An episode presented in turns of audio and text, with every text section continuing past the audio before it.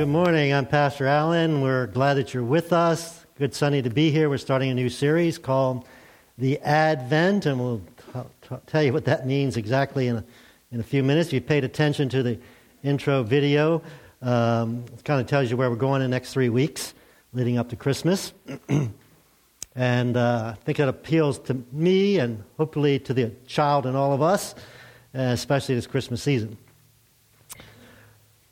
Today's topic is preparing the way, second week in Advent. And uh, I don't know about your house, but our house, Christmas doesn't get mentioned up through Thanksgiving Day. Uh, the day after, that Friday, guess what happens first thing in the morning? Uh, it's just my wife and I now at our house. We have a whole section in our garage with decorations for Christmas. And my job is to pull those out and carry them upstairs first thing Friday morning. And um, so we begin to prepare for Christmas. And if you've been here for a while, you know that my wife really likes to prepare. In fact, we don't really decorate our house, we remodel our house for Christmas. And I'm going to show you a picture of what I mean. This is how many Christmas trees we have in one room. All right, our great room. And this is new over here, the tree on the right. This is actually a live, uh, real Christmas tree. We haven't had one of those in like 30 years. Uh, the reason we do now, uh, my wife's, uh, my sister in law, my wife's sister Nancy, married a guy that has a Christmas tree farm. And uh, found out that pastors get trees free. Uh, the good Christian people. So we got that tree for free. And of course, that's just one more tree for us to decorate in our house. Of course, it's not just decorations when you prepare for Christmas. There's food decora- uh, decorations or, or, preparations. There is uh, uh music. You know, uh, this year I don't think my wife played any Christmas music till after Thanksgiving. Um, so Christmas is a time that you prepare for. We don't just wake up Christmas morning and say, hey, it's Christmas, do we? It's a time of preparation. It's been that way for over 2,700 years, believe it or not. 700 years before the first Christmas, a prophet, guy in the Old Testament, by the name of Isaiah said, We need to prepare the way for the coming of the Messiah, which we know is Jesus. So 700 years ago. About 300 years later, the, the, another prophet by the name of Malachi, it's the last part of the Old Testament, he said, Hey, we need to be ready and prepared for the coming of the Messiah. And then we fast forward 400 years after that. And uh, there's a guy by the name of Zechariah. He is a priest in the temple. Pretty important job. And his wife, Elizabeth, they were a special couple because they were both descendants of priests.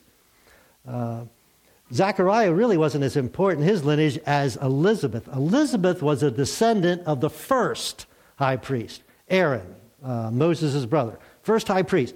So if you go descendants down from Aaron, you get to Elizabeth. So they're this couple serving in the temple, and the Bible describes uh, Zechariah and Elizabeth as uh, righteous in God's eyes. Now, nobody's perfect, but these folks did their best to love God and love people and serve God and serve in the temple.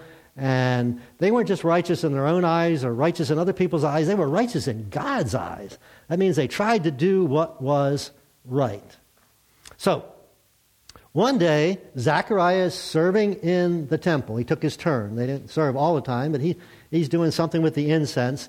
And crazy day, this angel describes himself as Gabriel, comes and talks to Zechariah. And he says, Zechariah, you're going to have a son. Now, back up a little bit. They were, his wife was too old to have children at this point.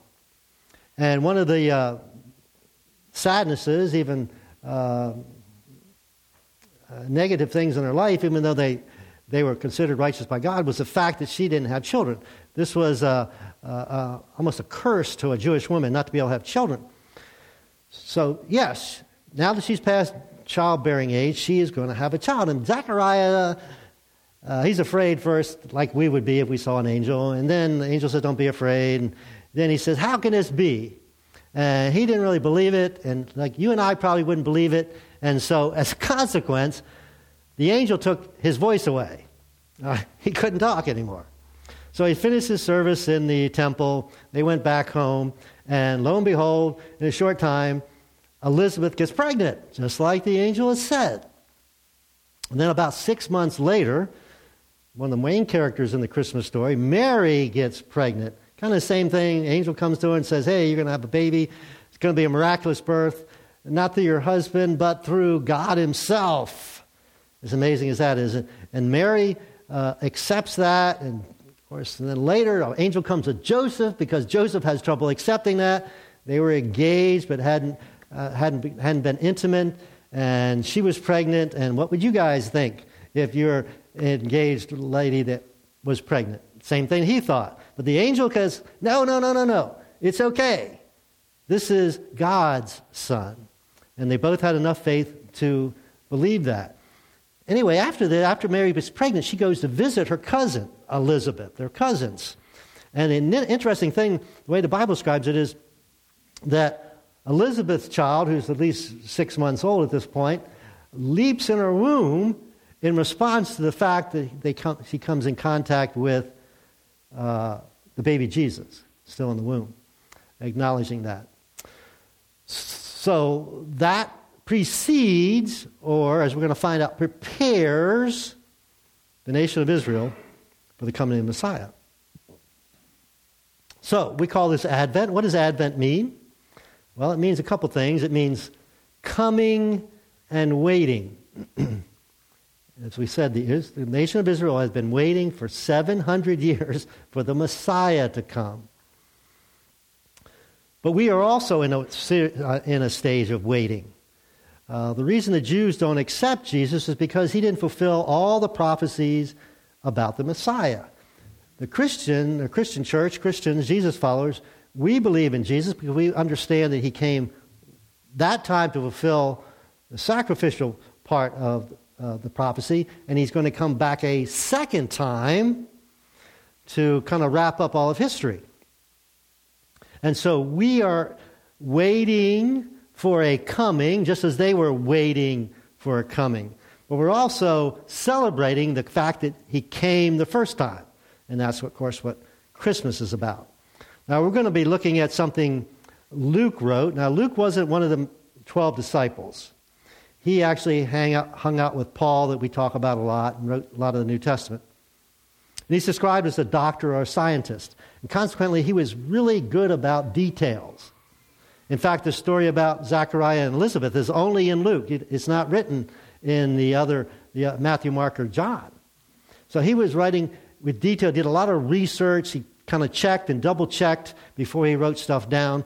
And so it's kind of like a historical document what, what Luke writes. And we're going to look at chapter 3. And I skipped the first verse because the first verse has a bunch of names that I didn't know how to pronounce about people who are who political office in the time of Jesus. So he wanted to make sure people understood this was factual, this really happened, you know, these were real people, etc. So we're going to look at a guy named John, Elizabeth's son, that we know today as John the Bapti- Baptizer or John the Baptist. And we're going to be reading this story from, again, Luke, and look at three aspects to John's message. So let's start with the first part of his message was this. John had a message of repentance. And that's kind of interesting. We don't normally think of repentance connected with Christmas, do we? Uh, none of us ask, I want repentance for Christmas. I want repentance under the tree. But that was part of John's message. So we're going to start reading uh, something that Luke wrote, actually in chapter 3, verse 2. He gives us some other people, that famous people, who were in positions of authority. Annas and Caiaphas were the high priest. Now, Zechariah was a priest, but he wasn't a high priest. The high priest was the top guy, kind of like the Pope uh, for Catholic people, Catholic Church. The fascinating thing is, originally they only had one high priest, Aaron. And when Aaron died, they got another high priest. Somehow, by the time of Jesus, they had two high priests. Now, we're not sure why. Uh, some speculation that one was kind of the choice of, of the Jewish religious leaders, and one was kind of put in place by the Romans, who were actually in control. at this time. So they had two high priests, and they, the, you know, history says that's the two guys that were high priests in that day. This is historical fact. Now, if you wanted to get a message from God in that day, who would you expect to get it from? The high priest. Like if you're Catholic, you would expect to get that message from the Pope. Well, even those guys were the most famous in their day, they didn't have the message from God. This guy named John did. And we still know about John today. Nobody talks about Annas or Caiaphas anymore today, do they? They had a religious or political position, and John had no position. Yet, as we're going to read, at this time a message from God came to John, son of Zechariah and Elizabeth, who was living in the wilderness. Now, he wasn't in Jerusalem either, he wasn't at the temple, he was out in the wilderness. So it's interesting that the message didn't come through who you would expect it to come through. So it's not about who you are, what position you have. It's about whose you are, or who, how connected you are to God. Just like I'm the person that stands up here and talk, but God may give you a message for our congregation that doesn't get to me. In fact, your, your, the church's leadership is actually meeting in retreat this Saturday. And everybody will get to share what God is saying to them for our church. So in this case, it was John. He's giving a message to the nation of Israel, not the people you would expect, the priest or the two high priests. So what was his message? What message God give him? John went from place to place, both sides of the Jordan River, so that kind of shows where he is, outside of Jerusalem preaching to the people that people should be baptized to show that they had repented of their sins and turned to God to be forgiven. Now, the interesting thing about baptism back then was it was usually for non Jewish people, they called them Gentiles, people that weren't Jews that wanted to become Jews. Right? And so, one way you did that was to be baptized. It wasn't normally Jewish people that got baptized. Now, John's audience were Jewish people. A majority were Jewish people. And he was preaching you needed to be baptized to show that you had repented of your sins. We'll talk about what that means in a few minutes. And turn to God. Now, we can be repent or be sorry for our sins, sorry for the wrong things we do, sorry for the people we hurt. We can ask them to forgive us. We can apologize, right? But that doesn't mean you've turned to God. You can do that without turning to God. Uh, the problem is they may forgive you, but you haven't received God's forgiveness unless you repented of your sins and turned and asked God's forgiveness. That makes sense? So you can make a change, but not be forgiven unless you turn to God. So that was his message. And then he quotes that guy who's talking about Isaiah from 700 years previous. Um, next verse. Isaiah has spoken of John when he said, so Luke is writing this, and he said, okay, talking about this John that went on about baptizing, but he was talked about 700 years earlier. He was, we would say, prophesied about. Somebody said, this guy's going to come along didn't know how long it was going to be 700 years. He is a voice shouting in the wilderness. Hey, that kind of fits, right? He wasn't in Jerusalem, he's out in the wilderness. And here was his message Prepare the way. Prepare the way for the Lord's coming. Now, back in those days, when a king or some important person would travel through the countryside, they would prepare the way. They would make improvements to the road and they would tell people to be ready, and so people would stand alongside the road. There was preparation for an important person coming uh, through your village or down your road. Clear the road for him, make way for him. He's important. And then all the people, not just Jewish people, then all the people will see the salvation sent from God. Now, the Jews were God's chosen people, but they weren't chosen because they were anything special about them. They were chosen as the people to get the know and understand about God so that they could tell other people, non Jews, about God. That was their responsibility. They didn't do a very good job of it. Just like our job as a church today is to tell people that don't know about God about God. So that was his message, and it was for everyone. Now, the interesting thing is, uh, right after this, Jesus comes to be baptized by John, and then Jesus begins his teaching, preaching ministry.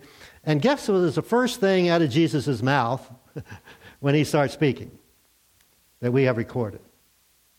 It's repent and turn from your sins, uh, and turn, uh, uh, repent of your sins and turn to God. The exact same thing he says. I think it's in the next chapter. After Jesus leaves this earth, the church begins. Uh, we, we, call it Pentecost. And Peter gets up, at, actually outside the temple, and preaches a sermon. Guess what Peter's first sermon is about? Repent of your sins and turn to God. So, what is it that God wants us, wants from you and I? Pretty simple, not easy to do, but simple, repeated by John the Baptist, Jesus, Peter, and others, and should be from us. Repent of your sins and turn to God. Now, the problem we have with the word repentance is we see it as something negative. You know, I'm doing something wrong that I shouldn't do. I need to change, or I'm not doing something good that I should do. I need to change. Repentance. But the word repentance, I think I mentioned this last week, simply means turning around. All right? Next slide. Yeah. Turning around. It also has the concept of coming home. Unless this ever happened to you, it doesn't happen much now with our smartphones. If we want I, we just tell our, our phone, take me home, and it takes us home. you know, you don't, don't mess it up. But in the old days, before smartphones, um, you ever been on a trip somewhere, and then it's time to come home, and it's someplace maybe you've not been before, and you start driving home with the good intentions that you're going in the right direction, and you and you're, you you the thing about when you're away from home and it's time to get home, all you want to do is what? Get home, right? And so if you're like me, you know, you, you know, you're probably driving a little faster than you should just because I need it, want to get home. I want to get home. So you, you're committed, you're, you're making good time, you're making good progress, and you're headed down the road, and all of a sudden you just figure out you're going the wrong way. Now, at that point, you have two options, right? You know, there's less traffic going this way, there's more traffic going that way. I think I'll keep going. You're going to get home? You're not going to get home, right? You've got to turn around, even if it's more difficult. Even though you're making good progress, you've got to stop and turn around. That's what repentance means. But it's more than just turning around, it's coming home or it's coming to a place or to where you are you can trust, a place that you are comfortable, a place you're at peace. That's what we usually describe our homes, isn't it? So what about you? Where are you headed? Are you headed home or are you headed someplace else? Do you need to turn around? Do you need to stop? Do you need to turn around? That's not a bad thing, it's a good thing, right? It's not a negative thing. Because we all want to get home, that place of peace. So let's kind of summarize John's uh, message of repentance this way To see God work around us, we've got to let God work within us. And that's part of the repentance process. Joseph and Mary is a good example.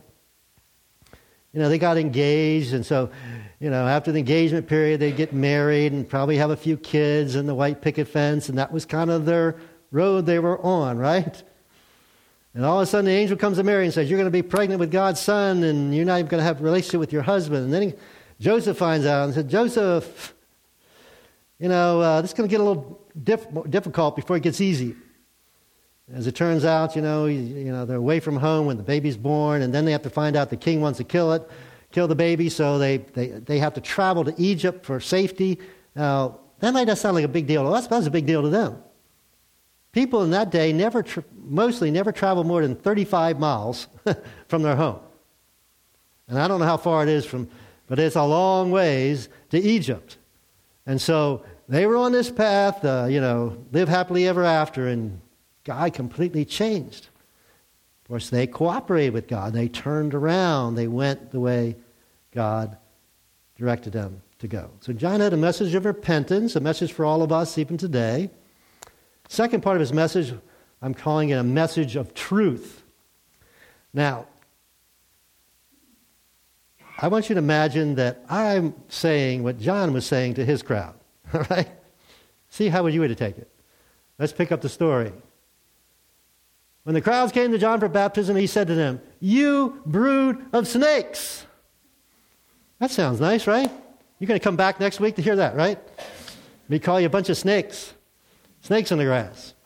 He warned, who warned you to flee God's coming wrath? That was his message. It's amazing. People were attracted to that. They came because it was a message of truth. Truth isn't always easy to hear, is it? Then he says, prove. Prove by the way you live that you've repented of your sins and turned to God. It's not enough to say, oh, yeah, I've, changed, I, have repented of my sin. It's not enough to say it. We have to do it. We have to live it. We have to change the way we live and turn to God. Don't just say to each other, we're safe, we're descendants of Abraham. That means nothing.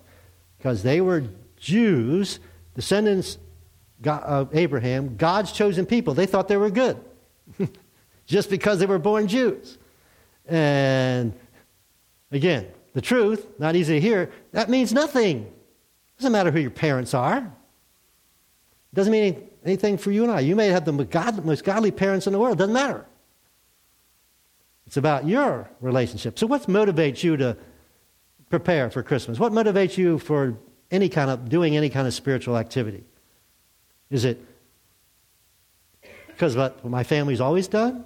That's part of our heritage. Is it because maybe uh, fear of the coming wrath? It's, we call it fire insurance. Yeah, I got to be connected to God. Make sure I have my fire insurance. Or is it a desire to be changed, transformed, your life, live your life differently? James, a half brother of Jesus, says, faith or talk without works, change of deeds, good deeds, is dead. It's not real. So if you and I have repented and turned to God, there's going to be a change. and that's part of the preparing, is being changed from the inside out. Now, Paul, excuse me, John's first, his seemed to be talking to the wrong people. He was talking to the Jews. He was talking to God's chosen people. He's talking to the religious people. Shouldn't he be talking to the bad people? And his methods seem to be wrong. If you wanted to hear a message from God, where did you go? You went to the temple and heard from the priests. And he's this kind of this crazy guy out in the wilderness uh, with the message of God. So his, it seemed like he was talking to the wrong people. It seemed like his methods were wrong. But the next couple of verses, we're not going to read them. He said, Hey, and this is what you need to do. How are you supposed to change? How to live different? Take care of the poor. Make sure they have food to eat and clothes to wear. And then he says to tax collectors, make sure you don't cheat anybody. And then he says to the uh, soldiers, make sure uh, you uh, treat people right, because they had some authority. So he said, prove by the way you live that you've repented and turned to God. See, I, next slide, please. See, I think I see this as a problem for us sometimes. We often practice religion instead of preparing for his presence. It's easy to do this time of year, you know, with going to parties and other religious uh, and religious services. We'll have one Christmas Eve. This was on a Thursday night this week, this year. Uh, normally we wouldn't do that, that on the Thursday night. So we're busy doing stuff, maybe even religious stuff, but are we really preparing for His presence. We're really preparing ourselves for His presence. To repeat that statement we made earlier, to see God work around us, we've got to let God work within us. The change has to happen on the inside. And third part of John's message was a message of humility, a message of humility. we'll go down a few verses and pick up the story. He says, Everyone was expecting the Messiah to come soon. Now, this is amazing to me. It's been 700 years since Isaiah said, Get ready, it's coming. Now, if somebody said something 700 years ago, would we be still looking for it to happen today? Somebody said something last week, we probably wouldn't be listening, waiting for it.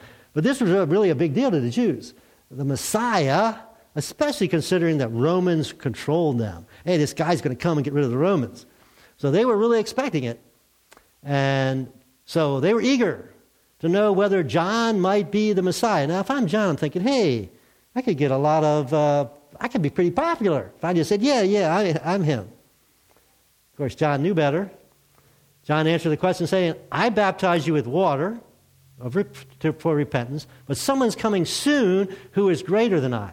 Not just a little bit greater than I, but way greater than I. So much greater that I'm not even worthy to be his slave and untie the straps of his sandal. Now, he'll baptize you not just with water for repentance, but the Holy Spirit and with fire. We're going to change from the inside. See, we can change two different ways. We can change by willpower. I can stop doing putting my foot in my mouth by just determination some of the time. Right? Problem with willpower is it always runs out, right? Eventually, I'm going to still put my foot in my mouth, right? That's change from the outside. Change from the inside is completely different. When I'm talking, I'm saying the right stuff almost without even thinking about it. Because the change has come from the inside. I don't do it perfectly. There's a whole difference, big difference when it change comes from the inside rather than from the outside. But what do we, what do we mean by humility? Some people say, oh, I'm, just, I'm no good, I'm, no, I'm, I'm, I'm a nobody. That's not what humility means. Humility is not thinking less of yourself. That's crazy.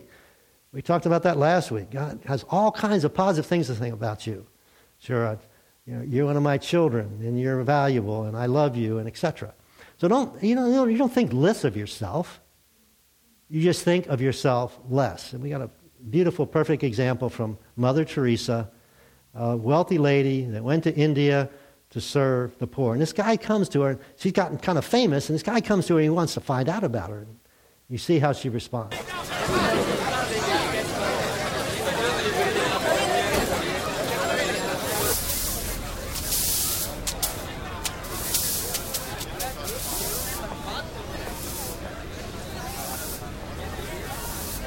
Mother? Mother? Mm. I don't know if you remember me. I remember you, Mr. Whitcomb. Yes, I, if you have a minute, I'd like to have a word with you. As you can see, Mr. Whitcomb, we're, we're very busy here today. It's not good time. Yes, but it would Did only you? take a few minutes, and there are so many people interested in knowing more about you. Mr. Whitcomb, it's not about me. I'm just doing God's work. Yes, well, can we talk about the work you're doing here then? Well, what, what we are doing here is setting up a home where, uh, where people who are dying on the streets can be brought in so they can die with loving faces around them. Wait, Mother, Mother Teresa, if you would just hold Mr. up for Whitcomb, getting interview with me is waste of your time. Hmm? Look outside. Come. Hmm? The poor are everywhere. Write about them.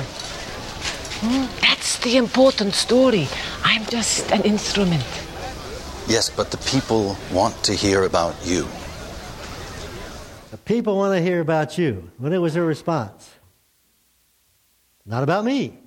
right? Not about me. John knew who he was. He was the forerunner, preparing the way for Jesus.